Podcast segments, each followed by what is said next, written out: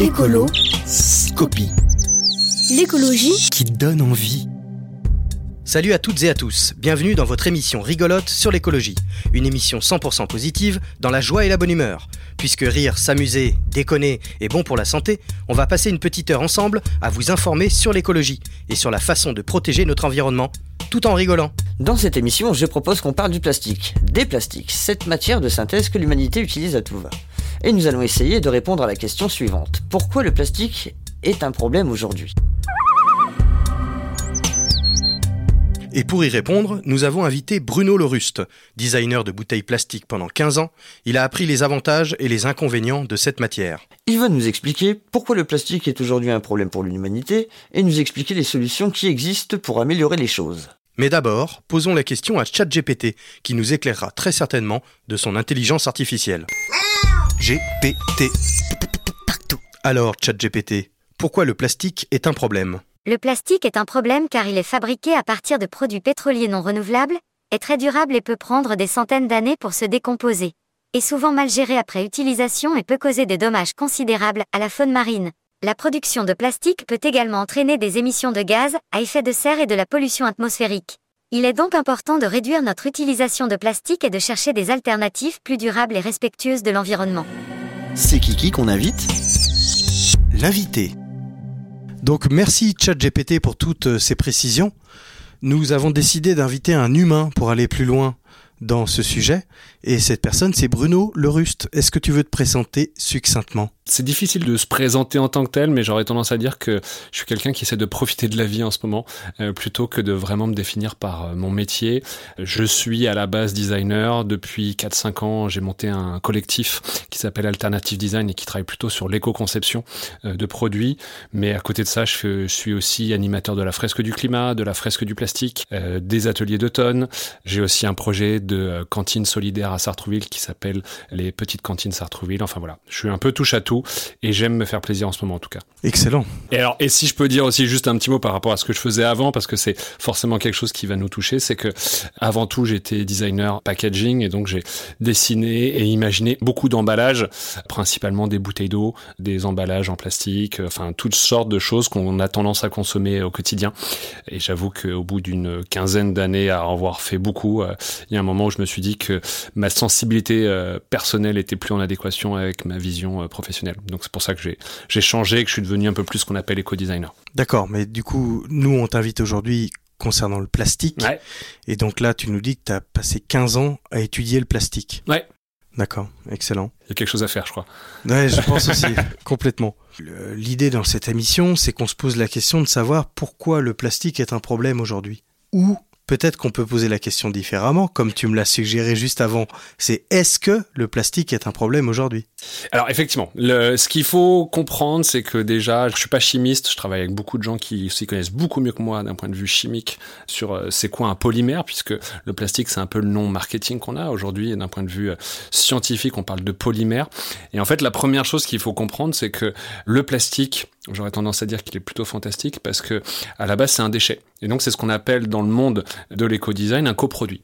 C'est que quand on a fait de l'essence, quand on raffine de l'essence, on reste avec des déchets qui sont la plupart du temps des éthylènes. Et en fait, ces éthylènes, on va les récupérer, on va les agglomérer, on va faire ce qu'on appelle un polyéthylène, ce qu'on appelle un PE ou un PET. Et donc ce genre de choses, ça va nous permettre de produire des plastiques. Et donc l'idée est très simple, c'est que sortie euh, de la Seconde Guerre mondiale, euh, besoin de carburant à fond pour pouvoir relancer tout ce qu'on connaît dans l'industrie et sur les routes. Et donc on produit de plus en plus de carburant, on a plein de déchets sur la main. Qu'est-ce qu'on en fait? Eh ben on va en créer un matériau fantastique qui est le plastique. Donc les premiers plastiques à sortir, c'est la bakélite. On a tous euh, cette vision des téléphones et de, de ce genre d'objets qu'on faisait. Et puis après, on a commencé à complexifier ou à enrichir l'offre de plastique, donc tous les, polymères qui sont au nombre de 7 différents. Et donc, on va pouvoir leur donner euh, des fonctions très différentes, de la transparence, de la flexibilité, le côté waterproof. Et donc là, on va créer un objet euh, qui a aucune limite. Ok. Donc ça veut dire qu'en fait, le plastique, les humains l'ont créé, pas parce qu'ils pensaient... Euh, mettre au point un super composant, une super matière, mais en fait parce qu'ils voulaient juste euh, récupérer un déchet et valoriser un déchet. Presque. Alors, bien évidemment, ils l'ont fait avant tout pour le business. Quand tu as un déchet que tu sais que tu vas pouvoir le valoriser, euh, il y a quand même cet intérêt économique. Mm. Mais surtout, très vite, ça les a dépassés. Là où on avait euh, principalement du bois, du métal, alors le bois, c'est compliqué parce que ça coûte cher à produire. Le métal, il faut aller l'extraire. Tout d'un coup, on a eu un déchet euh, qui était juste extraordinaire et très très très rapidement, on a vu qu'il avait des propriétés mais mille fois plus intéressantes que les autres matériaux. Si je prends le verre qui est souvent comparé au plastique, quand je prends une bouteille de lait d'un litre, je vais avoir 20 fois moins de matière quand je prends une bouteille de plastique qu'une bouteille de verre. Donc du coup, si je prends juste un comparatif, bêtement et simplement, une bouteille plastique pollue 20 fois moins qu'une bouteille en verre. Si je le prends juste dans ce côté vraiment très simple. C'est-à-dire combien ça pèse? Une bouteille de 1 litre va peser à peu près 20 grammes, lorsque une bouteille de lait en verre va peser dans les 200-250 grammes. Encore une fois, quand on l'imagine à l'échelle d'une, on se dit c'est rien. Sauf que bien évidemment, on est des milliards sur la planète et que quand on produit du lait, eh ben on le produit à des millions euh, d'exemplaires par an. Donc euh, il y a aussi cette notion-là, c'est que le vrai souci du pourquoi ou du est-ce que le plastique est un problème. Par définition, le plastique ne l'est pas, puisqu'il n'a rien demandé. Euh, le vrai problème, c'est ce qu'on en fait. Et puis derrière, c'est vraiment réussir à se dire, bah, est-ce qu'on est capable de s'en passer, vraiment? Bah Aujourd'hui, ça semble un peu compliqué. Comme tu le disais, il y a tellement de choses qui ont été ajoutées dans le plastique pour lui ajouter des propriétés toujours plus nouvelles. Il y a quelque chose dans ce matériau qui fait qu'il peut être décliné à l'infini en fonction des besoins. Vraiment, il a toutes les propriétés qu'on lui demande. Il a réussi à remplacer quasiment tous les matériaux, il est aussi résistant que certains alliages, il est aussi transparent que le verre, euh, on peut lui donner toutes les couleurs, il arrive à avoir des barrières à l'oxygène, aux UV que certains matériaux n'ont même pas, et tout ça a un coût beaucoup plus faible puisque comme je dis c'est un coproduit à la base, et que surtout, c'est peut-être encore une fois le problème de l'offre et la demande, c'est que on consomme tellement d'essence bah que du coup on a du plastique sur les mains quoi. Et les industriels ont ça en eux quoi. Mais donc globalement tant qu'on continuera à consommer de l'essence, on aura presque intérêt, c'est compliqué à dire intérêt, mais à, utiliser du plastique. Imaginons demain, il n'y a que des voitures électriques sur la Terre mhm. et qu'il n'y a plus besoin d'essence pour faire marcher les voitures. Mhm. Ce jour-là, en fait, on ne produira plus de scories servant à faire du nouveau plastique. On pourrait ne plus en avoir, après, est-ce qu'on sera capable de plus en avoir C'est toujours le même problème. C'est que, à la base, c'est comme toute création de nouveaux produits. Hein. C'est que, au début, on s'est dit c'est génial, on va en refourguer un petit peu, et puis maintenant, on est devenu hyper dépendant. Parce qu'en fait, le plastique, de par sa possibilité à être euh, mise mhm. comme ça dans plein de formes, dans plein de formes, plein de propriétés intéressantes, il devient presque plus intéressant économiquement que le pétrole. Ouais, presque Et effectivement, euh, c'est devenu un business qui dépasse, je pense. Enfin, qui nous, en tout cas, nous dépasse. C'est qu'aujourd'hui, je fais un petit coup de pub pour la fresque du plastique dont je fais partie. Quand on commence un atelier, on dit trouvez-moi un objet sans plastique. Je mets les auditeurs aussi euh, au challenge d'aller trouver rapidement à côté d'eux un objet sans plastique. Il y a du plastique partout. La plupart du temps, on prend une feuille en papier, on oublie que l'encre c'est du plastique, on oublie que des vernis sont du plastique. On va prendre une canette, on oublie qu'à l'intérieur et à l'extérieur il y a du plastique. Du plastique, il y en a vraiment, vraiment partout. À toute petite forme, hein, des fois. Je parle de vernis, je parle de choses comme ça. Mais aujourd'hui, on a énormément de plastique partout parce que ça ramène des propriétés hyper intéressantes. On a trois familles de plastique qui sont les élastomères, les thermoplastiques et les thermodurcissables. Et au sein des thermoplastiques, qui sont les plus grands plastiques, il y a sept familles. Et au sein de cette, cette famille, il y a plein d'adjuvants, il y a plein de colorants, il y a plein de trucs. Si on doit tous les résumer, on est quasiment autour de 10 000. Ah, de il y a 10 000 types de plastiques différents. Potentiel. En gros. Potentiel. C'est pour ça que le recyclage est compliqué parce qu'on peut plus les mélanger. C'est ça en fait. Le, recyclage est quasiment impossible. On peut pas les mélanger d'une famille à l'autre. Exactement. C'est qu'on peut pas s'amuser à recycler un polyéthylène avec un PS, un polystyrène. Mais si je prends un élastomère, donc des pneus, et si je prends à côté de ça une bouteille de plastique, c'est sûr et certain qu'on peut pas les recycler ensemble. Donc la complexité est énorme. D'accord. C'est tout l'enjeu. Ouais.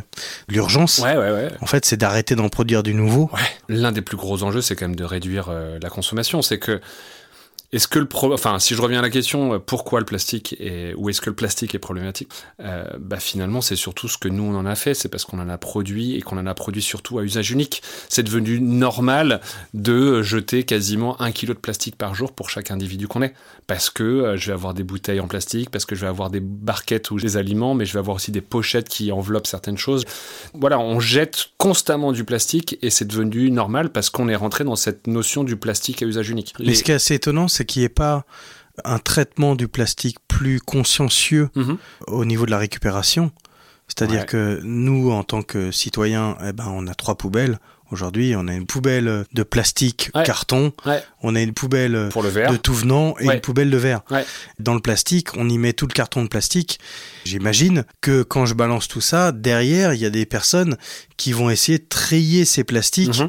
pour pouvoir les réutiliser comme une nouvelle euh, ressource. Alors, c'est le cas. Dans la poubelle jaune, aujourd'hui, depuis ce qu'on appelle le tri élargi qui a été mis en place par Citeo, donc Citeo, c'est l'organisme qui gère vraiment toute la fin de vie des produits agroalimentaires, vous pouvez tout mettre dans votre poubelle jaune. Tout. Le pot de yaourt usagé, la boîte de sardines en métal, euh, la capsule de Nespresso, euh, le, enfin voilà. Tous vos emballages alimentaires, vous pouvez tous les mettre dans la poubelle jaune et je vous invite à le faire. C'est déjà un geste qui est euh, intéressant.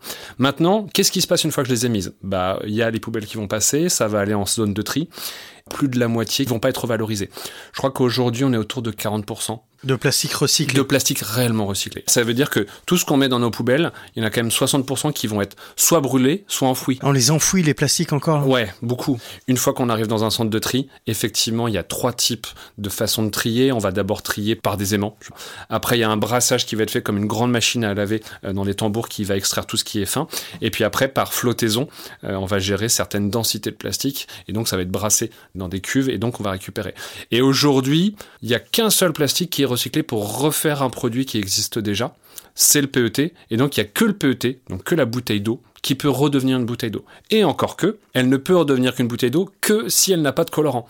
Si je prends un exemple bête et méchant, citant quelques marques, la bouteille de Cristalino d'Avian peut redevenir une bouteille d'eau, mais la bouteille de Badois. de Badois, par exemple, qui est verte ou qui est rouge, et encore une fois, je donne une info qui vient d'arriver, mais Badois enlève ses colorants justement, parce que jusqu'alors, elle ne pouvait pas redevenir une bouteille issue du recyclage. Donc ces bouteilles-là, qui sont pourtant des matériaux facilement recyclables, redevenaient euh, du feutre, euh, des polaires, ce genre de choses quand elles n'étaient pas enfouies ou quand elles n'étaient pas euh, brûlées. D'après ce que je comprends, la complexité du recyclage et de la réutilisation du plastique, c'est le fait que justement, il y a des multitudes de plastiques différents Ouais. et qu'on ne peut pas les mettre ensemble Oui. pour les recycler. Exactement. Et, et- et qu'on n'a pas encore trouvé des filtres suffisamment précis Mhm. pour séparer les 10 000 Ouais. de façon automatique. Exactement. Ouais. Et parce qu'on sait pas ce qu'il y a dedans, en fait. C'est impossible de savoir. On sait jamais vraiment ce qu'il y a à l'intérieur. C'est pas marqué. Alors, il y a des petits pictos avec le fameux sigle de 1 à 7 qui est marqué au dos des bouteilles, mais c'est juste la catégorisation du thermoplastique qui est figurée, mais on sait pas euh, s'il y a tel ou tel adjuvant qui a été rajouté, et ça, c'est très très très compliqué de le savoir. En fait, le problème du plastique et le problème de sa recyclabilité, c'est que c'est un produit complexe qui a pas été créé pour être recyclé. Puisque on en avait plein, à la base, comme je disais, c'était un déchet, on en avait plein, fallait les couler, donc on s'est juste dit, bah, facile, faut les couler, on va créer des objets à usage unique, des emballages, hyper simples, ça va être consommé tous les jours, ça va être jeté, et puis on s'en fout. Toutes ces choses qu'on a fait à usage unique, aujourd'hui, j'ai l'impression que l'humanité prend conscience Mhm, que en fait c'était plutôt une bêtise mhm, et qu'il y a un continent mhm. au milieu de l'océan Atlantique. Ouais. Euh, Qu'est-ce que c'est que ça, quoi? Enfin, il y a un moment, euh, j'espère que les humains ont compris qu'en fait c'était un problème de faire un plastique à usage unique. Donc du coup, est-ce qu'il y a eu une anticipation vers ça? Et aujourd'hui, c'est quoi les technos qui permettent de garder le plastique Mhm. tout en pouvant le traiter facilement et en évitant un huitième continent dans le. Pacifique? Ouais, ou un continent qui va être plus gros que les autres, enfin bref, ou qui est- ouais, plus ouais, poissons dans l'océan? Par exemple, j'en sais rien. Bah, mais- c'est, c'est le chiffre de la fondation Ellen MacArthur qui nous dit si on continue comme ça en 2050, il y aura plus de plastique que de poissons dans les océans. Faut, faut quand même avoir l'idée que l'océan c'est quand même la chose la plus grande qu'on a sur notre planète. Un océan aussi, il faut aussi imaginer que c'est pas quelque chose de plat. En moyenne, un océan ça fait 2 km de profondeur, donc on peut imaginer tout ce qui vit à l'intérieur. On se dit juste que ça, ça va être plus rempli de plastique que de poissons si on continue. Le problème, c'est qu'on mange pas de plastique, nous les humains. Moyennement. Enfin, on en bouffe, hein, on en bouffe un petit peu, On- mais c'est pas quelque chose qui nous fait du bien. J'ai entendu dire que chaque occidental mangeait une carte de crédit de plastique par semaine. Alors, encore une fois, c'est des chiffres que, euh, avec l'association de la fresque du plastique, qu'on décrit un petit peu. C'est pas si évident que ça. Il y a des gens qui nous disent c'est une demi-carte par mois. Il y en a qui nous disent c'est une carte par euh, semaine. La réalité, c'est qu'on en mange. C'est qu'on en ingère pour la simple et bonne raison euh, qu'on a cité tout à l'heure. Il y en a plein dans les océans. Ouais, ouais. Euh, la chaîne alimentaire fait que le phytoplancton, que euh, la sardine va être bouffée par le thon et nous on va bouffer le thon. Donc forcément, on en ingère. On en digère aussi, hein. faut aussi en avoir conscience. bah oui. C'est que dans notre caca, il y en a. Si je fais des, mais ce qui est réel aussi, c'est que dans notre sang, il y en a. On a des traces de plastique dans notre sang aujourd'hui. Il y a quasiment, je crois, aucun être humain qui en a pas aujourd'hui. D'accord. Donc c'est resté en nous et ça reste en nous. Et à propos de caca, je peux envoyer la pub? Ouais, ouais. Merci. La réclame que l'on réclame. Même pas vrai. Dégage-les. modifie la confortabilité de ton canapé directement sur ton smartphone. Grâce au coussin Canépé à mémoire de forme programmable, ton canapé change de forme. Avec l'appli Canapout, contrôle les coussins pour leur donner des formes acérées. Que ce soit pour ton chat qui risque de l'abîmer avec ses griffes, ou encore pour tes amis insistants qui ne partent pas assez vite. Chasse-les au moment qu'il te convient. Essayez nos canépés chaque samedi. Zone industrielle en face de Mammouth, 56 350, Pignac-sur-Verge. Canépé, dégage-les. La belle histoire. La légende du plastique. Il était une fois une belle terre verte et luxuriante où les rivières coulaient claires et les animaux vivaient en paix. Mais un jour, les humains sont arrivés avec leur amour pour le plastique. Ils ont commencé à utiliser du plastique pour tout, des bouteilles d'eau aux sacs de course. Ils ont jeté leur plastique dans les rivières et les océans, pensant qu'il disparaîtrait simplement. Les animaux ont commencé à souffrir. Les poissons avalaient du plastique à la place de la nourriture et mouraient. Les oiseaux se piégeaient dans des sacs en plastique et ne pouvaient plus voler. La belle terre verte était devenue une terre de déchets en plastique. Un jour, un petit écureuil a décidé qu'il en avait assez. Il a rassemblé tous les animaux de la terre verte et leur a parlé du danger du plastique. Ah, Michel Ils ont décidé de faire quelque chose pour aider à nettoyer leur maison. Ouais, c'est super, ouais, on y va. Les animaux ont commencé à collecter le plastique. Ouais, vas-y, Michel, ramène le plastique. Ils ont rassemblé tous les déchets plastiques en un énorme tas. Qui est vite devenu une montagne de plastique. Oh, c'est. Les humains ont commencé à voir ce que les animaux faisaient Oh. et ont décidé de les aider. En effet, les humains ont minutieusement trié ces déchets plastiques. D'une très grosse montagne, ils en ont fait sept plus petites. Chacune d'elles rassemblait un type de plastique. Magnifique. Ils ont ensuite utilisé des technologies pour transformer les déchets en plastique en de nouveaux objets, tels que du carburant, des bancs, des tables, des maisons, du fil d'impression pour leur imprimante 3D. Bref, plus ils recyclaient, plus ils trouvaient de nouvelles façons de recycler. Les humains ont également commencé à utiliser des alternatives au plastique et à faire des choix plus durables pour préserver l'environnement. Les rivières et les océans sont devenus clairs à nouveau, et les animaux ont pu vivre en paix. Les humains ont compris que le plastique ne devait pas être utilisé à la légère, et qu'il fallait trouver des moyens de le réutiliser plutôt que de le jeter dans la nature. Là, tu vois, je te l'avais dit, Michel. Le petit écureuil a appris que même les plus petites actions peuvent faire une grande différence. Bah ouais, viens, Michel. Et la Terre verte est redevenue belle grâce à l'effort collectif de tous ceux qui y vivent et qui ont trouvé des moyens innovants pour réutiliser le plastique. Cette histoire explique bien qu'un déchet bien utilisé peut servir de ressource. La réclame que l'on réclame. Même pas vrai. Notre papier toilette tout tout net connecté vous permettra de voir directement sur votre portable si vous êtes porteur d'une maladie ou si votre alimentation n'est pas adaptée à votre organisme. D'un simple geste après l'aisselle, vous saurez tout sur votre niveau de santé. Tout, tout net. Papier toilette. Offre réservée aux particuliers dans la limite des stocks disponibles. C'est Kiki qu'on invite L'invité. Je comprends pas pourquoi il n'y a pas encore des boîtes qu'on fait du plastique consigné. Moi, c'est un truc auquel, alors, c'est un truc auquel je crois pas mal. Alors, il- en Allemagne, en Allemagne, il y a un circuit de consigne euh, des soft drinks, donc euh, tout ce qui est Coca, Fanta, ce genre de choses. Et donc, en Allemagne, quand tu achètes une bouteille de Coca-Cola, elle est consignée. Et donc, tu as une bouteille en plastique. Pourquoi je dis que j'y crois beaucoup? Parce que on veut nous faire croire que la consigne en tant que telle est quelque chose d'extrêmement vertueux. Euh, alors. Ça l'est si on la re- repense. La, la consigne de, de ma grand-mère, euh, je pense que ça doit parler à certaines personnes.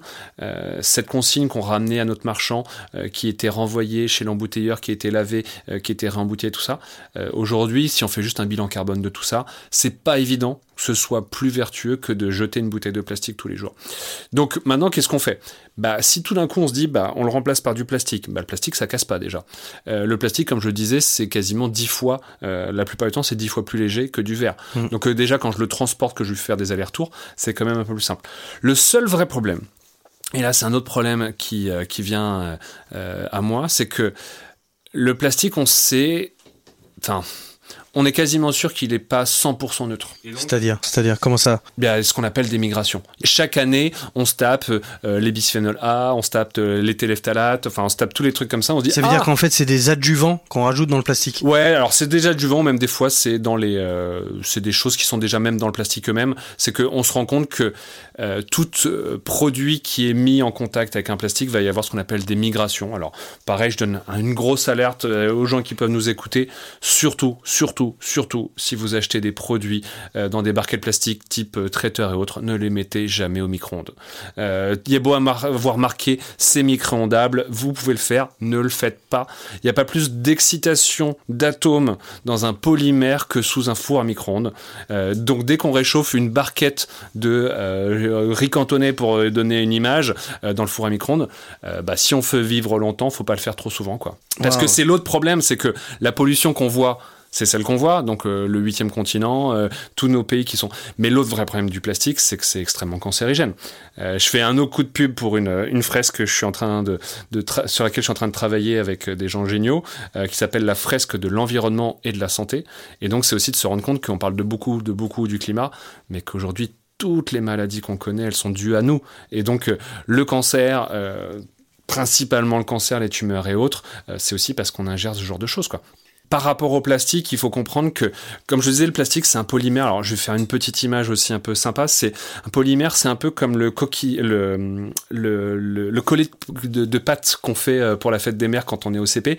C'est un peu ça un polymère. C'est plein de petites choses qui sont agglomérées et il y a un lien entre les deux. Et donc si on veut, encore une fois, le recycler, ce qui est chiant, bah, c'est qu'il va falloir couper tous les maillons pour pouvoir le retrouver à, à son, à son état. Mais surtout, il faut comprendre que c'est euh, un peu comme une euh, bah, comme ce collier de pâte qui va bouger dans tous les sens. Et donc c'est pour ça que les plastiques sont souvent flexibles. Mais donc qui dit flexible, à l'instar d'une bouteille en verre qui ne l'est pas, va dire que je vais avoir des mouvements. Et donc dans ma chaîne on va dire de polymère, bah, si j'ai des mouvements et si en plus j'ai de la chaleur, donc des réactions chimiques, et bah, tout d'un coup il y a ce qu'on appelle migration. Et donc migration d'une barquette euh, en polystyrène que j'ai récupéré chez mon traiteur que je chauffe au micro-ondes.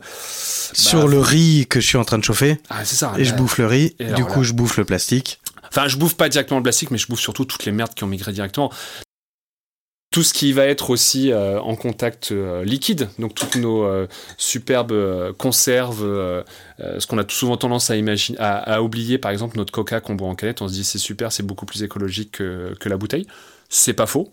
ça a même tendance effectivement à être un peu plus écologique, mais dans nos canettes en aluminium, on a une couche en plastique bah oui, bien sûr. Qui était faite à, la, base en bisphénol. Alors ça très très fine. Voilà, très très très fine. Bien évidemment, tout le monde nous a dit qu'ils l'ont changé. Ils l'ont changé. Alors je crois qu'ils ont juste changé de bisphénol. Ils ont dû mettre un C au lieu d'un B. Et donc globalement, toutes ces canettes là, bah oui, il y a un contact euh, qui aujourd'hui n'est pas prouvé. Il y, a, une carte qui est géniale. Il y a un iceberg qui est génial que j'ai vu encore une fois dans, dans la fresque de l'environnement et de la santé. Euh, on voit un iceberg qui nous dit aujourd'hui il y a à peu près 600 000 euh, produits chimiques qui existent dans le monde. Donc tout ce qu'a été capable de produire euh, toutes ces industries comme Dupont, comme euh, des dérivés du pétrole et tout ça, pour faire tous les adjuvants possibles imaginables, tout ce qui va être bah, le téflon, on peut en parler, qui est encore une fois un plastique. Le, téflon qu'on retrouve sur toutes nos poils. Ah, c'est un plastique aussi le téflon. Ouais, le téflon c'est un plastique. Donc euh, c'est, enfin c'est un dérivé, c'est toutes ces choses là. Et donc le téflon, si on peut parler aussi de ça, c'est de se dire bah en fait ces revêtements antidérapants qu'on a sur nos poils, c'est miraculeux, je peux griller des steaks sans que ça accroche. Oui, mais effectivement c'est un adjuvant. Donc tant que la poêle est nickel chrome, aucun problème. Du moment que je vais mettre un coup dedans et qu'on va se retrouver avec des rayures, ça veut dire que c'est percé. Et là, les plastiques se libèrent. Et là, tout peut se libérer. Et partent dans la bouffe. Et surtout, part à des chaleurs autour de 100 degrés. Donc ça, ça, ça pétille quoi. Il faut imaginer des électrons libres qui sont hyper chauds patates et qui vont aller dans votre steak, dans votre beurre, dans tout ce que vous allez cuire dedans. Donc le téflon, oui, c'est un vrai gros problème. Donc euh, tout ce qui peut être, euh, on va dire, poêle en cuivre, poêle en inox, euh, à favoriser par rapport à tous nos amis malheureusement téfal, ok, je vais pas faire un grand coup de pub, mais c'est un peu la réalité. J'avais vu qu'il y avait quand même des nouveaux euh, plastiques qui déboulent, qui on appelle les bioplastiques, mhm. qui sont faits à base d'algues ou de plein d'autres choses. Mhm. Et euh, est-ce que tu peux nous en dire deux mots justement sur ces plastiques euh, nouvelle génération? Aujourd'hui, les plastiques sont fabriqués à base de pétrole, donc plutôt d'origine fossile. Et donc là, tout d'un coup, on commence à envisager des plastiques d'origine naturelle. Donc il y a eu plusieurs générations qui ont été faites. les premières venaient de l'amidon de maïs. On a réussi à, à trouver un polymère au sein de l'amidon d'amidon de maïs et en faire ce qu'on appelle un PLA. Et donc ce PLA, les premiers PLA étaient faits avec euh, du maïs en tant que tel. Ça a été extrêmement décrié puisqu'on enlevait une denrée alimentaire pour en faire un emballage, donc euh, forcément c'est pas resté longtemps. On a fait une deuxième génération, puis une troisième qui a réussi à faire du plastique à partir. Alors je donne l'exemple le plus marquant qui est la bagasse de canne à sucre. Donc la canne à sucre, une fois qu'on a récupéré son jus pour en faire du sucre principalement, on va avoir un déchet très fibreux. Et ce déchet très fibreux, on arrive à en récupérer encore une fois un amidon et en faire euh, encore une fois un autre type de PLA. Donc on est plutôt sur une tendance intéressante, sauf qu'on est à des années-lumière de ce qu'on produit de sucre versus ce qu'on produit de pétrole. Donc Ah oui. forcément, l'offre n'est pas du tout la même. Et donc, la réalité de tout ça, c'est que, est-ce qu'il y a une alternative? Oui. Est-ce que ça représente 0,01% Oui. Est-ce que c'est une vraie solution? Non. Si on veut, je reprends l'exemple de la bagasse, se dire euh, c'est cette bagasse qui va nous créer le plastique de demain, Mm. euh, bah, il va falloir prendre quasiment 10% des terres arables mondiales juste pour créer de l'emballage. Il y a un tiers de la population mondiale qui crève de faim. Non, C'est compliqué. ça marche pas. Donc ça marche pas. Il n'y a pas de solution miracle. Et puis en fait, la seule solution, c'est nous. Hein. Nous, on a été éduqués avec ça. Donc aujourd'hui, c'est normal d'acheter de l'emballage et de le jeter derrière. Mm. Même si tu as raison, on commence un peu à revenir en arrière. Mais jusqu'alors, les gros industriels continuent à faire du fric et Carrefour, euh, Auchan, qui en vendent beaucoup, ont pas encore fermé la porte. Donc je suppose que ça continuera encore de marcher un certain temps.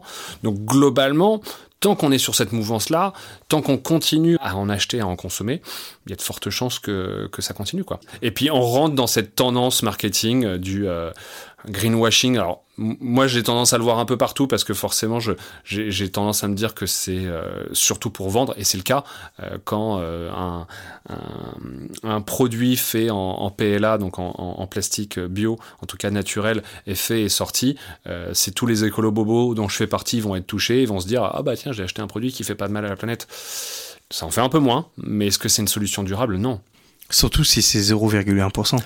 Bah en fait, Voire 0,01%. En fait, la réalité des 0,1%, c'est quand on voit le linéaire, quoi. Quand on est chez Carrefour, euh, on voit avant tout que du plastoc. Tu vas au rayon des yaourts, il y en a peut-être deux qui sont faits en PLA, euh, mais t'en as 98% qui sont faits encore en polystyrène. Et même si demain, je pense que c'est aussi une volonté de faire de plus en plus de yaourts. Donc aujourd'hui, le pot de yaourt, il est fait en polystyrène. C'est un plastique qui n'est pas du tout recyclé, parce qu'il n'y a pas de filière de recyclage de polystyrène. Ouais. Demain, euh, il y a beaucoup d'acteurs qui annoncent vouloir faire du PET, donc comme le plastique de nos bouteilles d'eau.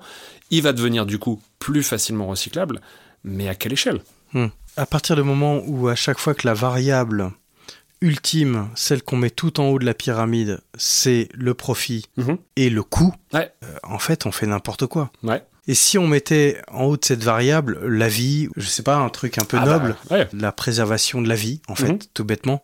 Ah oui, oui. Et pourquoi pas faire des pots de yaourt enveloppés euh, dans des parties de bambou ou je, Enfin, je sais pas si ça existe. Mais En, en fait, on peut tout imaginer, mais on, on en revient au même problème, c'est que un yaourt, ça coûte, euh, je vais prendre un prix français, de mémoire, ça coûte à peu près 80 centimes à l'achat. Si tout d'un coup, tu imagines faire la même chose euh, à l'échelle de, de, ton, de ta peau de bambou, de je ne sais quoi, bah ton yaourt, il va coûter 2 euros pièce. T'en as certains qui vont l'acheter, comme moi, écolo bobo, et puis euh, la plupart du temps, les gens vont crier euh, en disant c'est pas possible, je peux pas acheter ça. Donc il y a, moi je pense qu'il y a un truc qu'on a perdu, euh, c'est la valeur des objets. Grâce et probablement à cause de cette industrie. Alors il n'y a pas que dans l'alimentaire, mais en tout cas, à force de voir des produits qui coûtent rien ou quasiment rien, ben on ne peut plus mettre l'argent dedans. Le réflexe que je disais par rapport à l'agroalimentaire, c'est qu'aujourd'hui, euh, l'attribution d'un, couple moyen français, enfin occidental, c'est à peu près un dixième de son budget dans l'alimentation. À la fin de la guerre, dans les années allez, 50-60, c'était un quart. Donc certes, il y a eu un changement euh, de paradigme, il y a eu un changement, mais il y a eu aussi un, un prix euh, de, de la bouffe qui est devenu tellement peu cher avec tous nos hypermarchés euh, que euh, on fout plus d'argent, puis on a envie de foutre de l'argent dans nos iPhones et dans nos vêtements. D'ailleurs, à propos de mettre de l'argent dans plein de choses, Mhm. j'envoie la pub. Ouais. La réclame que l'on réclame. Même pas vrai. Découvrez le livre. Le livre est un nouveau dispositif cognitif bio-optique organisé qui constitue une rupture technologique majeure. Ne comportant pas de batterie, il n'a pas besoin d'être chargé et peut être utilisé autant que nécessaire, sans alimentation électrique ni connexion Internet. Le livre peut être utilisé partout et ne tombe jamais en panne. Il suffit de l'ouvrir et profiter de ses nombreux avantages. Chaque page est scannée optiquement, enregistrant l'information directement dans votre cerveau. Un simple geste du doigt vous emmène à la page suivante. Composé uniquement de matériaux 100% recyclables, le livre est un produit respectueux de l'environnement. Portatif, durable et accessible, le livre est le précurseur d'une nouvelle génération de loisirs. Des livres à lire. Voici notre sélection de livres éclairants et inspirants qui peuvent nous aider à comprendre et à agir. Les éco-optimistes de Dorothée Moisan. Atteindre un état d'esprit plus positif concernant l'écologie n'est pas facile. Mais cela est possible. Des personnes racontent comment elles sont devenues des éco-optimistes, en décidant de ne pas se laisser abattre par les effets négatifs du dérèglement climatique, mais plutôt en cherchant à créer une société plus en adéquation avec les limites planétaires. Cela ne sera pas facile, mais en agissant, nous pouvons éviter de nous laisser submerger par le pessimisme ambiant qui nous paralyse. Ce texte vous donne des idées pour agir à votre niveau en faveur de l'écologie. Les éco-optimistes de Dorothée Moisan aux éditions Seuil, 192 pages, 13,50€. Climat de Ian Colfer et Andrew Duncan. Avec les dessins de Giovanni Rigano, Climat est un roman graphique qui raconte une histoire fictive. Mais tous les éléments liés au changement climatique sont bien réels et actuels. Yuki, une jeune fille de 14 ans, vit dans un village inuit déserté en Nouvelle-Écosse, au Canada. Sami, quant à lui, vit dans un village de pêcheurs sur la baie du Bengale. Le changement climatique perturbe leur vie et les oblige à s'adapter constamment et à se battre pour survivre. Destiné à la jeunesse, cet ouvrage conviendra également aux adultes. À travers les aventures de Yuki et Sami, vous pouvez en apprendre davantage sur la crise climatique actuelle. Climat de Ian Colfer, Andrew Duncan, dessin de Giovanni Rigano, édition Robinson, 144 pages, 19,99€. 100 cartes pour sauver la planète, de Catapulte. Cet ouvrage combine des cartes et des infographies pour rendre la science compréhensible et passionnante. Il est créé par Catapulte, un magazine allemand qui utilise des arguments factuels et concrets pour sensibiliser à l'urgence climatique. Les 100 cartes présentées dans ce livre sont souvent ludiques et nous font découvrir, entre autres, les dépenses pour les pistes cyclables en Europe, la localisation des réserves de lithium dans le monde, la consommation annuelle d'électricité pour la Tour Eiffel et la propagation du raton laveur dû au changement climatique. C'est une mine d'informations parfois décalée, mais toujours juste. 100 cartes pour sauver la planète, Catapulte, édition Glénat, 208 pages, 35,50€. La réclame que l'on réclame. Même pas vrai. Marre des factures de chauffage toujours plus élevées L'amplifarteur Le Prout réduira la facture, pas les odeurs. Grâce à son grand volume de stockage de gaz, l'amplifarteur Le Prout vous permettra de vous chauffer tout l'hiver à moindre coût. Conçu dans les laboratoires de l'Institut des énergies renouvelables, cet amplifarteur est homologué gaz naturel. Avec l'amplifarteur Le Prout, vous ne vous chaufferez plus au mazout. Avec le prout, plus de mazout. Bien lire la notice avant usage, installation homologuée flamme rouge. C'est Kiki qu'on invite? L'invité. J'ai l'impression que l'humanité, elle a une capacité à multiplier de la merde. Ouais. Je prends un exemple sur l'architecture. Ouais. Tu vois les bâtiments avant, il n'y avait pas deux bâtiments pareils. Mhm. Il y avait un artisan qui faisait des sculptures, des trucs de dingue, Mhm. et le bâtiment en fait était beau. Mhm. Et lui, il prenait du plaisir à le faire, je pense. Ouais, bien sûr. Parce que c'était un truc unique et les gens qui venaient visiter son bâtiment, eh ben prenaient du plaisir à le voir parce que c'est un unique bâtiment au monde. Mhm. Et j'ai l'impression que depuis euh, quelques décennies, on en est arrivé à un point où on multiplie, on fait des copier-coller de trucs pourris. Et on est capable de faire un milliard de choses pourries, alors qu'avant on faisait dix trucs bien.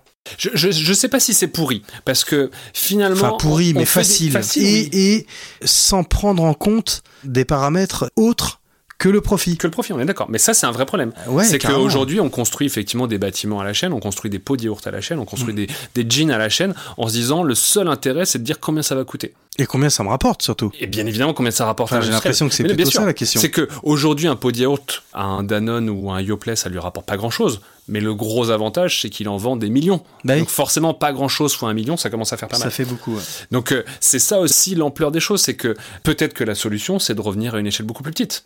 Effectivement, c'est mon euh, crémier qui va me produire mes yaourts, il va me les faire dans des pots en verre consignés, je vais lui ramener tous les jours.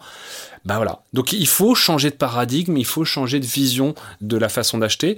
C'est peut-être un peu radical ce que je dis, mais je suis le premier à le faire. Il faut boycotter euh, les grosses enseignes comme Carrefour, Auchan, et genre de, de magasins qui vendent que du plastique à usage unique. Euh, il faut retourner voir nos commerçants qui crèvent la gueule ouverte en ce moment. Mais c'est compliqué parce, que, effectivement, je suis entièrement d'accord avec toi. Il faut revenir au local Mhm. et soutenir les acteurs locaux Mhm. parce que souvent, ils font ça avec beaucoup plus d'amour Ouais. et moins d'intérêt que les gens qui sont à 10 000 km et qui font ça par milliard. Ouais. Ça, c'est clair. Mais d'un autre côté, on est toujours dans une société qui pousse à faire des centres commerciaux à l'américaine, des espèces de malls, bien tu sûr. vois. Là, on le voit d'ailleurs euh, sur Sartrouville, là, Mhm. le, le centre commercial euh, à Montesson, Montesson, ouais. juste à côté, va faire une extension et ça a été voté. Ouais. Donc cette extension, elle va tuer pas mal de commerçants locaux et ça va amener des enseignes qui euh, sont des enseignes euh, qui sont déjà sur les cinq continents. Mais le seul pouvoir que l'on a, bah, c'est de pas y aller, quoi. Ouais, non, mais c'est la carte bleue. C'est la carte bleue, c'est la meilleure façon de voter. Hein, la vraie carte de vote, Ah ouais, c'est la carte bleue. bien on est évidemment. bien d'accord. Donc euh, si on arrête d'aller euh, consommer et d'acheter euh, ces choses-là, bah forcément les industriels vont devoir trouver d'autres choses et peut-être revenir à des modèles beaucoup plus petits, beaucoup plus vertueux, beaucoup plus proches.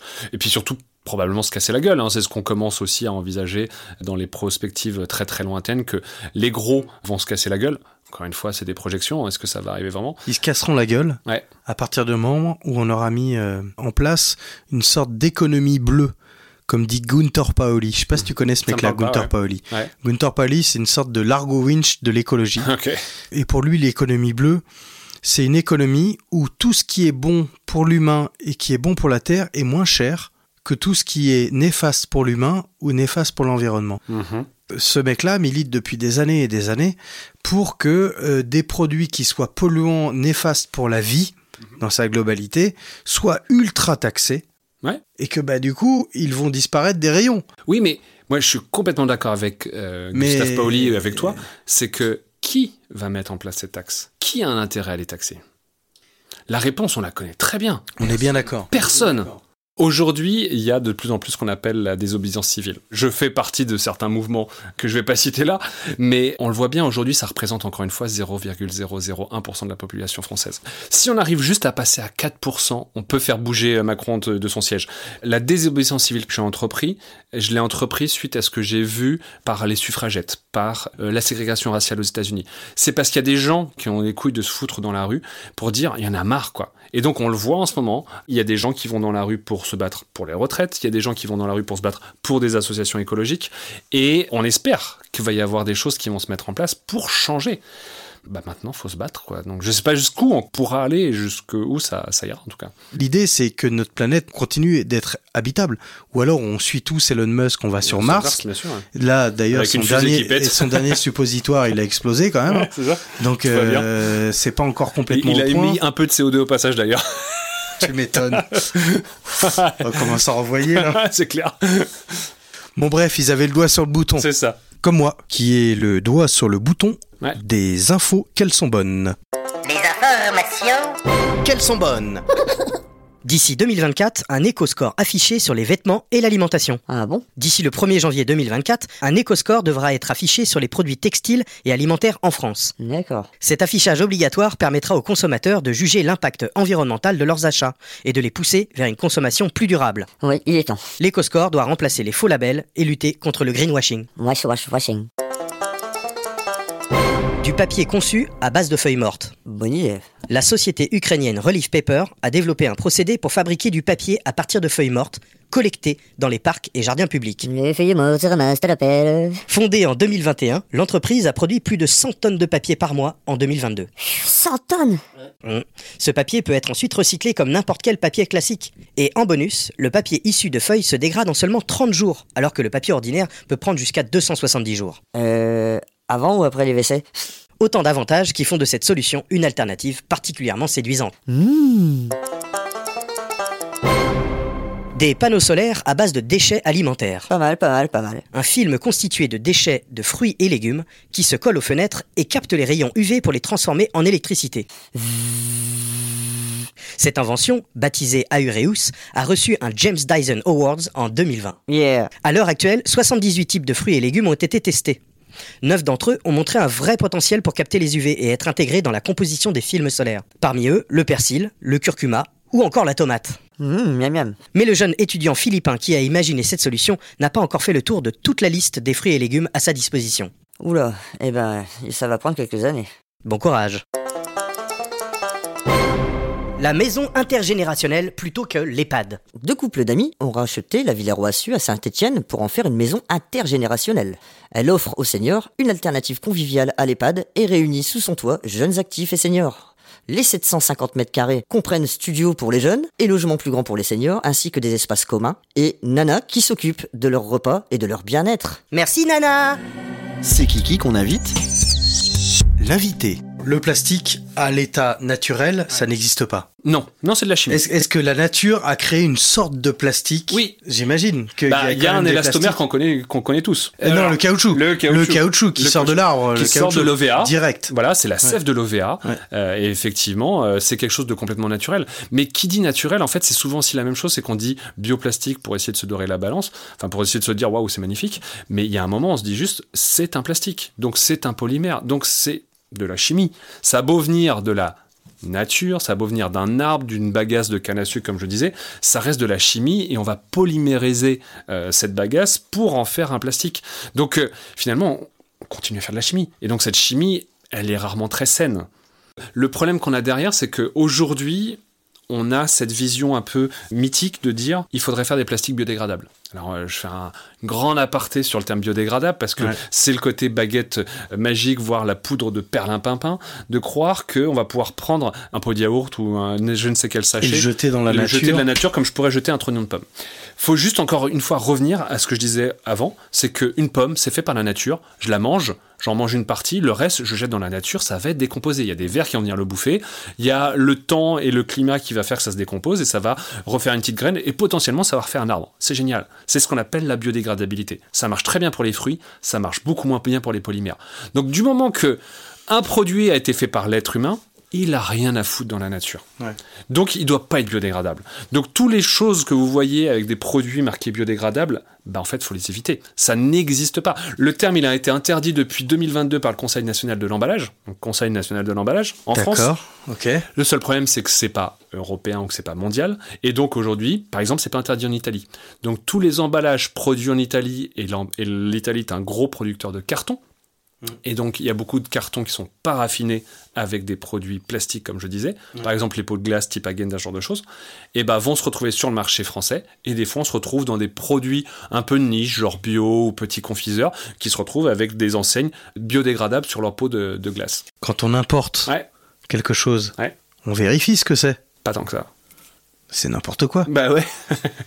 je pense qu'on fait super gaffe sur l'alimentaire, mais moi je m'en rends compte un peu, c'est qu'on fait pas tant que ça gaffe sur de l'emballage. Ouais. Et donc euh, il y, a, il y a des mecs qui achètent euh, en grosse masse euh, des pots biodégradables de carton, qui les amènent en France et qui disent mon pot de glace il est biodégradable. Ouais. Mais ce qui, par définition, est une hérésie. Qu'il soit compostable, et encore une fois, je pense qu'il ne l'est pas, ça pourrait être envisageable. On voit de plus en plus les sachets de thé, les petits sachets de thé là qui sont en unitaire, dites je suis compostable. Alors moi, je- j'engage encore une fois tous les auditeurs qui nous écoutent à jamais mettre ça dans leur compost. Qu'il soit compostable, peut-être dans un compost dit industriel qui va être arrivé en 2023. On va enfin avoir euh, des bacs de compost normalement qui vont être un peu euh, euh, mis d'un point de vue national. C'est obligatoire en 2023. C'est ça. 1er Mais- janvier. mais pour autant, est-ce que c'est bon dans votre compost qui va vous permettre de nourrir vos petits plants de tomates euh, avec encore une fois un truc qui est fait à base de produits chimiques? Des bonnes tomates au plastique. Ah, C'est Ah, ça va être bon. moi je vous déconseille. et, et le carton aussi, hein, c'est on dit toujours mettez du, du carton dans le compost. C'est vrai, on a besoin de matière sèche dans le, dans le carton, dans le, dans le compost. Mais euh, encore une fois, les encres c'est que des polymères. Donc euh, le carton des boîtes d'œufs sans étiquette, ok. Le carton des boîtes de céréales de vos enfants avec le gros Ah bah non, dessus, là ça marche évitez, pas. quoi. Ouais, ok. Est-ce qu'il existe aujourd'hui des solutions Ouais. pour recycler au mieux le plastique? Ouais, effectivement, c'est euh, c'est un peu l'enjeu de ce recyclage. Alors, on va juste aussi définir deux choses euh, qui peuvent être intéressantes. C'est le recyclage versus ce qu'on sait très peu traduire en français, mais qu'on appelle en anglais euh, l'upcycling, le surcyclage en français. Le mot est pas super euh, sympa. J'aime bien surcyclage. T'aimes bien surcyclage Ah ouais, moi je trouve ça très euh, surcyclage, c'est au-dessus du recyclage. C'est un peu au-dessus, et je pense que c'est au-dessus dans les deux poissons, parce que le surcyclage permet juste de essayer de trouver une nouvelle vie à l'objet sans entièrement le transformer. Pourquoi c'est intéressant? Parce que ça veut dire utiliser moins d'énergie pour pouvoir le retransformer. Le problème du recyclage, on l'a un peu dit par rapport au plastique, c'est déjà de réussir à le trier. Mais même une fois qu'il est trié, il va falloir le, le laver, il va falloir le décomposer, il va falloir le refondre. Donc tout ça, c'est beaucoup de CO2. Donc pour parler du surcyclage, ce qui est intéressant, c'est de se dire comment je fais pour, en transformant légèrement un produit, lui donner une nouvelle fonctionnalité et essayer de le faire perdurer euh, sa vie ou le transformer légèrement. Et donc il y a cette notion-là qui est de plus en plus vue, alors qui pas évident dans le plastique. On essaie de faire beaucoup de surcyclage de matériaux plus nobles, dans le verre, dans le bois. Je pourrais parler d'une petite start-up que j'aime beaucoup, qui s'appelle Cul de Verre, qui a eu euh, l'idée de euh, juste prendre des très belles bouteilles de vin et d'en faire des verres d'eau, juste en coupant. Hein. C'est assez simple et euh, facile à imaginer. Ils arrivent à faire des très très beaux verres. C'est quelque chose aussi qu'on fait au sein du collectif, avec des projets qu'on a, comme un projet qu'on appelle Flora, et à partir d'un pot de confiture ou d'un pot de compote, on va réussir à en faire un vase, en récupérant le vase et en amenant juste une petite coiffe par-dessus pour essayer de lui donner une seconde vie. Donc il y a cette idée du surcyclage, mais des fois aussi, et surtout à l'échelle du plastique, faut penser recyclage. Et donc, par rapport au recyclage, tout ce qui est fait, on va dire, à grande échelle avec nos amis recycleurs qui le font beaucoup dans l'univers de la bouteille euh, d'eau ou euh, de la polaire qu'on peut voir de temps en temps avec des, des, choses où on voit des polaires qui sont faites à partir euh, de bouteilles d'eau, ce qui est une réalité. Et c'est déjà une bonne chose. Ou sinon de le faire à une échelle, on va dire, un peu plus artisanale. Et je parlais tout à l'heure de Precious Plastic, qui est un mouvement, on va dire européen, mais quasiment mondial aujourd'hui. Ce qui est assez intéressant avec ce collectif, c'est que c'est un designer qui a monté ça il y a maintenant une dizaine d'années. Et il s'est dit, comment je fais pour revaloriser du plastique? Comment je fais pour recycler du plastique? Et au lieu de réfléchir comme un bon designer, comme je pourrais euh, le définir, il s'est pas dit, je vais concevoir des objets, je vais plutôt concevoir des machines. Et je pense que c'est quelque chose d'extrêmement intéressant qu'il a fait, c'est de se dire je vais construire quatre machines, enfin je vais imaginer quatre machines hyper simples à fabriquer, quasiment par monsieur tout le monde. Il faut un petit peu de matos, mais c'est quasiment faisable par monsieur tout le monde. Et donc euh, je vais imaginer ces machines, je vais les laisser en libre de droit, euh, les gens vont pouvoir les faire et donc il a créé quatre machines, un broyeur qui permet de broyer le plastique, une presse, une extrudeuse et une injecteuse. Et grâce à ces trois machines, bah, quasiment n'importe qui ou n'importe quelle collectivité peut imaginer lui-même recycler son plastique. Une fois que bien évidemment qu'il l'aura trié parce que encore une fois l'enjeu est bien là. D'ailleurs, on a eu un Precious Plastic Sartrouville ouais. pendant quelques années ici qui a été fondé par Nicolas Jacob, qu'on a suivi d'ailleurs tous les deux. Tout à fait. Moi, j'étais euh, super euh, enjoué, en tout cas, qu'il l'ait fait. Depuis, euh, malheureusement, le projet, en tout cas sur Sartrouville, est, est tombé en désuétude. Donc, c'est peut-être aussi un, un, appel à des gens qui aimeraient l'idée. N'hésitez pas à aller voir le, le, site de Precious Plastic et puis n'hésitez pas à nous contacter euh, si ça peut vous intéresser. Eh bien, l'appel est lancé. Ouais. J'espère que beaucoup de gens y répondront pour que nous puissions avoir un centre Precious Plastic dans notre ville. La réclame que l'on réclame. Même pas vrai. Notre GPS fixe n'a pas besoin d'être chargé, ni d'être déplacé. Branchez-le sur une prise de courant et vous saurez précisément où vous vous trouvez. Vous êtes ici. Vous pouvez même l'emmener chez des amis pour une meilleure soirée. Vous êtes ici. Comme il donne aussi l'heure, vous pourrez connaître à tout instant votre position dans le temps. Vous êtes maintenant. En ce moment, notre GPS positionneur universel est en promotion au prix exceptionnel de 477,99€. Alors profitez-en. Vous êtes ici et maintenant. Offre réservée aux particuliers sous réserve de l'acceptation de votre dossier par GPS Fixe Financement. Ouais, j'achète tout de suite. L'ambiance nature. Quelques secondes, juste en compagnie de la nature.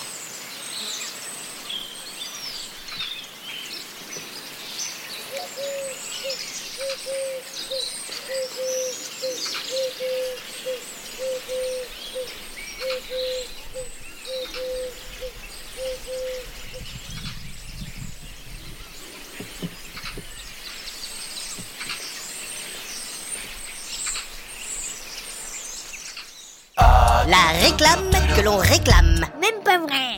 Vous êtes vous êtes asocial et n'aimez pas parler aux autres personnes? Venez sur Toctic, le seul réseau social qui ne nécessite pas de vous exprimer. Inutile de commenter ou de rechercher de nouveaux amis. Vous serez diverti uniquement par des personnes qui ne comptent pas pour vous. Toctic, le réseau des geeks. C'est Kiki qu'on invite L'invité. Donc il y a un autre sujet sur lequel je voulais te lancer. C'était euh, sur le fait que tu euh, as fait une exposition mm -hmm. il y a pas longtemps sur Sartrouville, ouais. euh, liée à des super-héros et enfin explique-nous tout ça. Alors pour faire bref, j'ai appris à dessiner quand j'étais minot, enfin quand j'étais ado.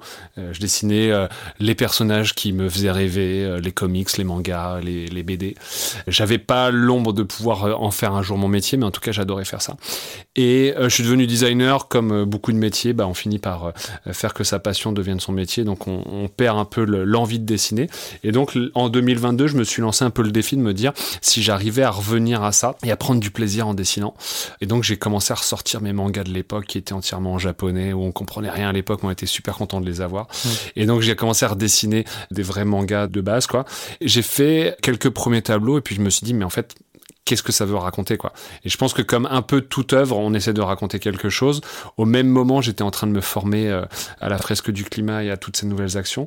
Et donc je me suis dit, bah en fait, ces super héros qui ont des super pouvoirs, qui combattent le mal la plupart du temps, bah qu'est-ce qu'ils pourraient faire pour combattre les enjeux climatiques ou même les enjeux de pollution euh, face auxquels on est quoi. Et donc j'ai commencé à les imaginer dans des situations ces petits personnages. Donc on a euh, du Tortue génial dans Dragon Ball, on a euh, du Tornade dans les Marvel, on a euh, voilà tous ces petits personnages qu'on connaît bien. Et donc qu'est-ce qu'ils pourraient faire face à l'urgence climatique, face à cette urgence aussi de pollution, pollution plastique, on a parlé des septième continent.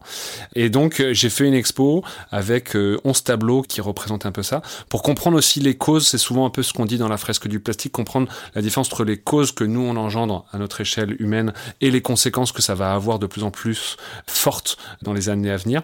Et donc j'ai fait ça avec un objectif, celui de me dire que si je commence à faire de la BD, du dessin, bah, je suppose, et en tout cas c'est ce que je commence à voir, c'est que ça va intéresser les plus jeunes. Parce que l'enjeu le plus important à mon niveau, c'est de faire comprendre ce qui se passe. Hmm. Typiquement l'émission est géniale parce qu'on peut en parler, mais aussi il faut trouver des médias. Euh, la fresque du climat est un super média dans un milieu, on va dire, plutôt adulte. Hmm. Je pense qu'elle est plus compliquée à intégrer à l'école, et donc j'ai eu l'idée, avec euh, l'école Turgot d'ailleurs, l'école de Sartrouville, de le proposer donc du coup à des élèves du CPO CM2 et de leur montrer les tableaux.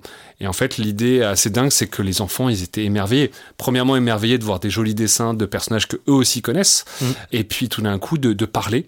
C'est des ateliers que je vais faire de plus en plus à la rentrée. Donc euh, aussi, j'invite à tous les gens qui pourraient être intéressés de, de voir ça dans les écoles à le diffuser et puis de dire que finalement c'est un atelier hyper ouvert. On communique beaucoup avec les directeurs d'école ou avec les maîtresses et donc euh, souvent en tout cas les enfants sont hyper enjoués de pouvoir discuter là-dessus.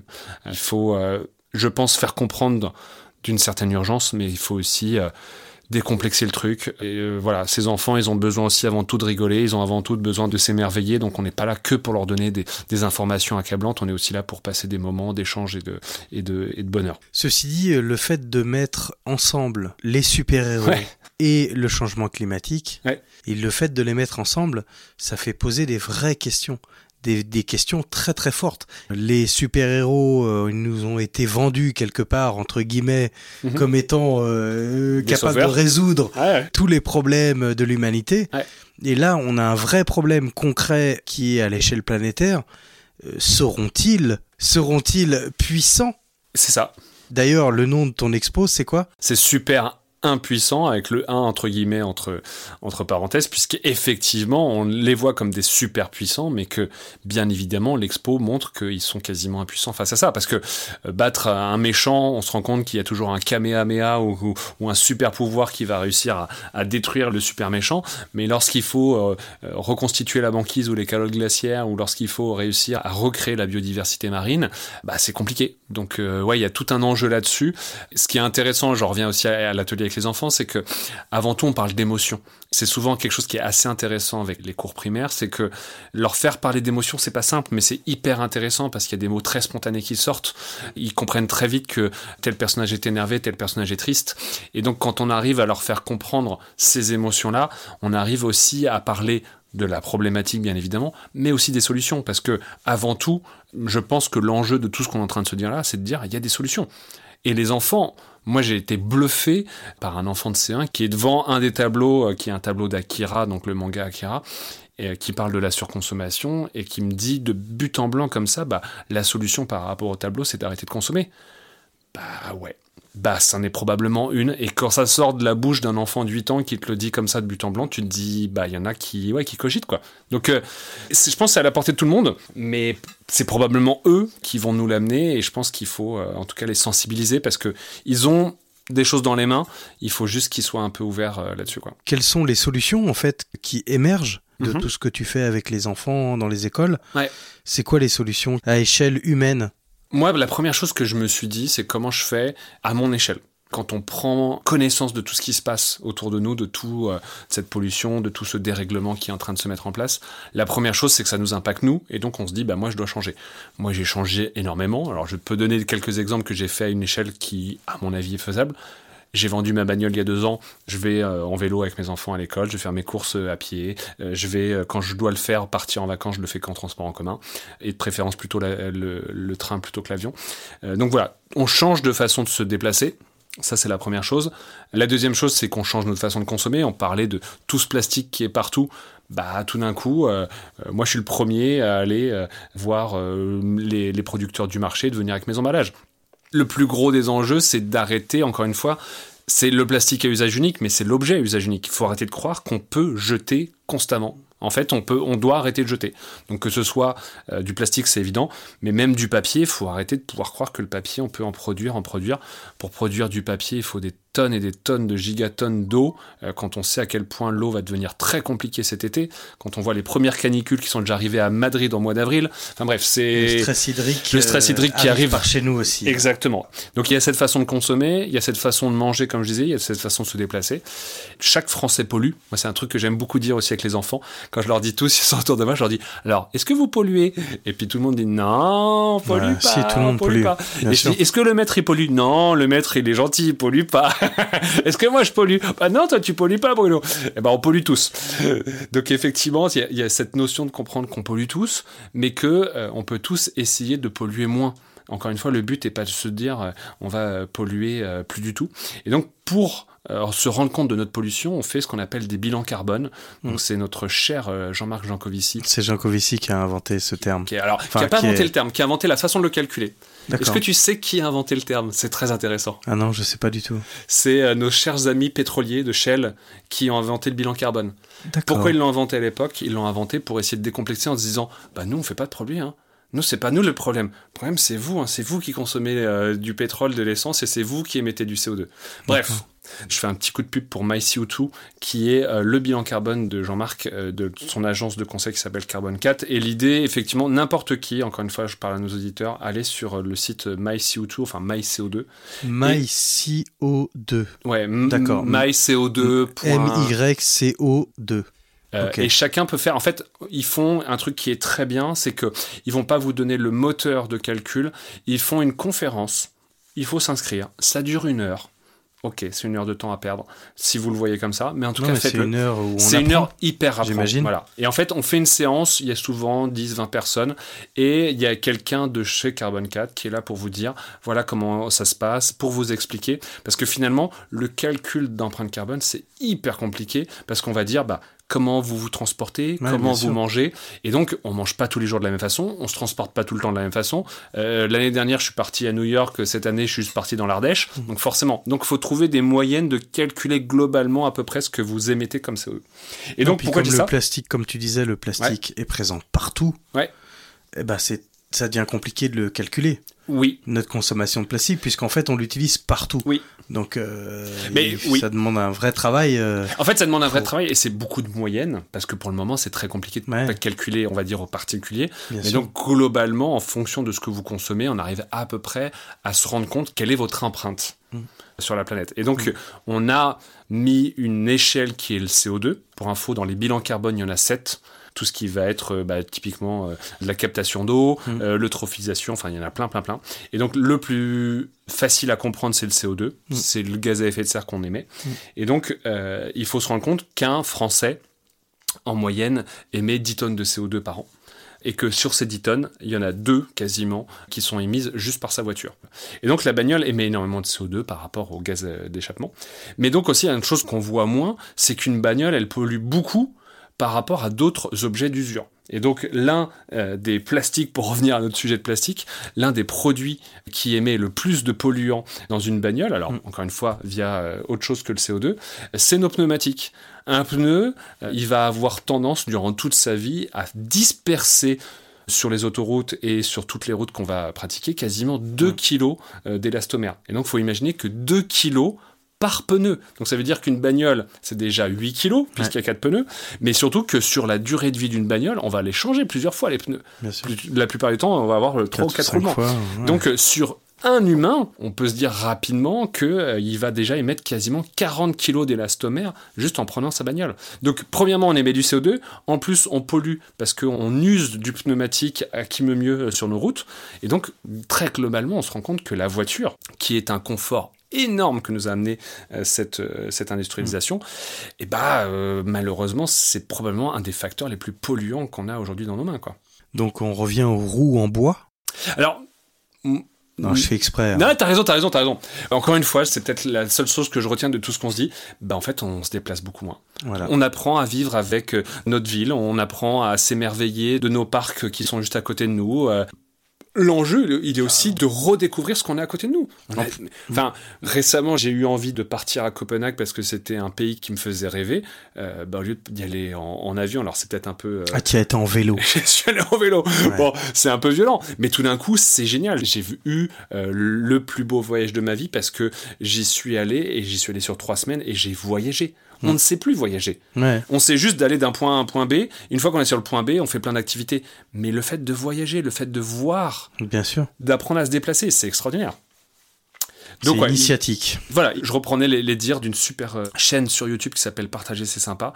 Il Oui. disait, faut juste simplement prendre le temps le week-end d'aller se balader à côté de chez nous. Mm. Aller dans les parcs, aller chez les jardineurs, aller dans des endroits simples. Arrêtez de prendre votre putain de bagnole tout le temps. La bagnole, on s'en sert de temps en temps. Je dis pas qu'il faut arrêter.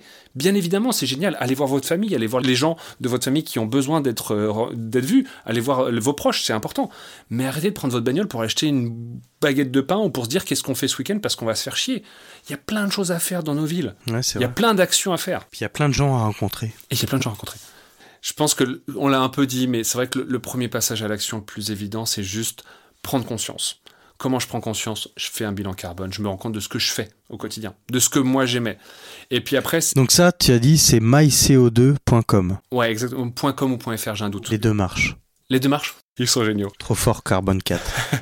La chose qu'il faut peut-être garder en tête, c'est que les quatre endroits où on pollue le plus, c'est comment je me transporte, donc comment je fais pour Mm. aller au boulot, comment je fais pour partir en vacances, comment je fais pour partir en week-end? Voilà, ça c'est le premier facteur de pollution. Le deuxième, c'est comment je mange.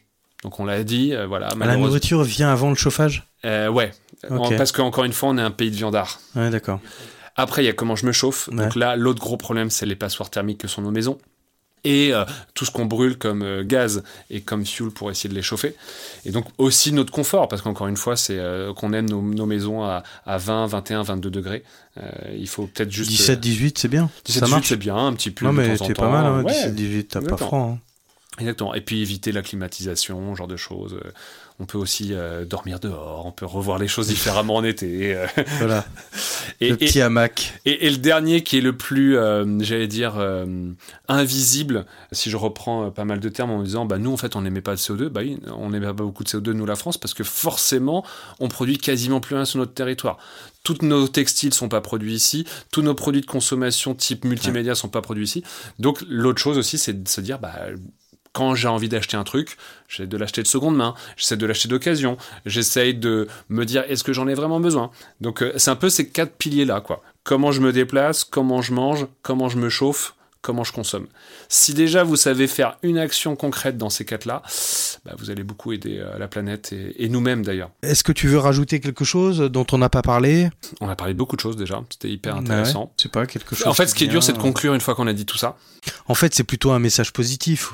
Alors, moi, je pense qu'il y a un espoir énorme. Donc, il faut être dans le positif. Il faut avoir envie de vivre ce qu'on a encore à vivre. Moi, moi, en fait, il y a, il y a eu un moment, Mm. c'est très perso ce que je veux dire, mais il y a eu un moment où j'étais flippé. Je faisais partie de ce qu'on appelle les échos anxieux. Les en échos disant, anxieux, euh, ouais. euh, on- ça va se péter la gueule, ça va nous arriver sur le coin de la gueule. Mm. Comment tu fais pour vivre avec ça? Bah, il y a un moment, tu t'orientes vers d'autres choses. Moi, je reprends les mots de Jean Covici, encore une fois, euh, que je suis beaucoup. Il dit, ben moi, je suis pas anxieux, moi. Moi, autour de moi, je vois que des gens qui bougent. Dans mon cabinet, euh, avec Carbon 4, il y a que des gens qui veulent changer la planète. Euh, avec les shifters, qui a une autre action qui fait à côté de ça, il y a que des gens qui sont bénévoles, qui nous lancent des trucs énormes. Et en fait, une fois que tu es dans ce mood-là, une fois que tu es dans ce truc-là, ben en fait, tu te rends compte que c'est génial. Je vois ça un peu comme un terrain de jeu où je me dis, il y a peut-être tout à péter, mais dans le bon sens du terme. Hmm. Il y a peut-être ce moment où on va se rendre compte que c'est une urgence et qu'on va pouvoir faire plein de choses. Donc, euh, moi, j'aurais tendance à dire, si vous sentez l'envie de faire des choses, faites-les, quoi. Venez euh, nous rejoindre parce qu'il y a plein de gens qui ont envie de changer les choses. Il faut juste prendre un peu de son temps, il faut juste toquer à la porte des jardineurs, il faut juste aller voir euh, plein d'actions qui se passent à Sartrouville ou dans le coin. Il y a la MLDD à Maison Lafitte, il y en a d'autres comme Grinou, Yaouille, il y en a plein partout. Prenez juste le temps euh, d'ouvrir des portes parce qu'il y a plein de choses à faire. Encore une fois, hein, je reprends les mots de Pierre Rabhi, on est tous des colibris, on a tous besoin d'être ensemble et on a tous besoin de faire un petit geste pour essayer d'éteindre le feu de forêt qui est en train de se propager partout. Exactement. Et en plus, en faisant ces actions euh, d'aller rencontrer d'autres euh, personnes, vous prendrez peut-être le risque de rencontrer des éco-optimistes. Mmh, bien sûr. Des gens, en fait, qui sont passés de l'éco-anxiété ouais. à l'optimisme. éco-optimiste. Ouais, Et parce que, en fait, ils se retrouvent tous ensemble Ouais, à se dire, bah, on va changer le monde. Exactement. Eh ben, ça fait vachement de bien. Continuons. Il y a plein de choses à faire. Génial. Bon, bah écoute, merci Bruno de toutes ces indications. J'espère que pour nos éditeurs, ça aura été un petit peu plus euh, fort et intéressant que ce que nous a proposé ChatGPT au départ. J'espère aussi. Bon, qui était une base de travail. alors. C'était déjà pas mal. C'était déjà pas mal. Bah, merci à toi en tout cas, merci à, à Radio Axe aussi. Mm. Et puis euh, je refais juste un petit coup de pub pour l'expo. S'il y a des professeurs ou des directeurs d'école qui sont intéressés par cette exposition à faire euh, en école primaire ou collège, moi je suis hyper ouvert à pouvoir le, le diffuser au maximum parce qu'encore une fois, c'est eux qui ont la réponse. Exactement. C'est la génération de demain. Ouais. Il est temps de les instruire Ouais, les sensibiliser. au mieux. C'est ça. Exactement. Écolo, Copie. En conclusion. Et on termine cette émission, toujours en chanson, avec le titre Stop au plastique, composé et interprété par les jardineurs, l'association éco-optimiste de Sartrouville. écolo, Copie. l'écologie, Qui donne envie.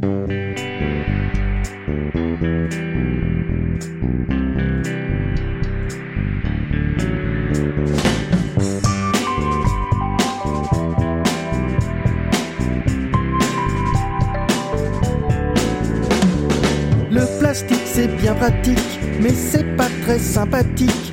Y en a partout sur la terre, et puis autant dans la mer. Le plastique c'est fantastique, mais c'est pas écologique. Ça pollue les océans, ça tue la vie qu'il y a dedans. Stop au plastique, synthétique. Stop au plastique, c'est du top. Stop au plastique, c'est toxique. Stop au plastique, stop, stop, stop.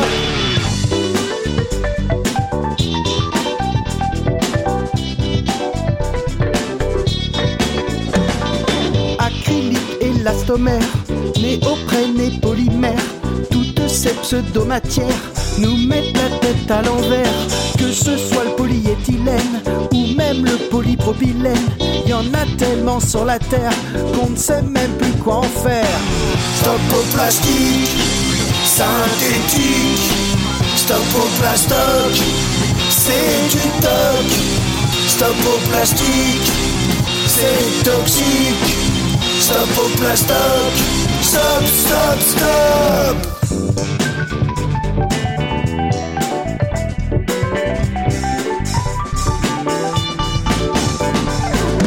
Le plastique c'est fantastique, mais c'est pas très poétique. Il pollue toutes nos rivières, les poissons prennent très cher. Le plastique problématique, bien trop facile à construire, trop solide et trop pratique. Faut arrêter d'en produire. Stop au plastique, synthétique. Stop au plastique, c'est du top. Stop au plastique, c'est toxique. Stop au plastique, stop, stop, stop.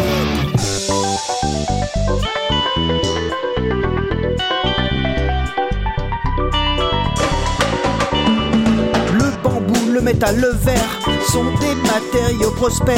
Ils sont tout autant durables et ils sont réutilisables. Le plastique tout magnifique pour la vie devient toxique. C'est vraiment catastrophique. Faut réagir au vite. Stop au plastique, synthétique. Stop au plastique, c'est du top. Stop au plastique, c'est toxique.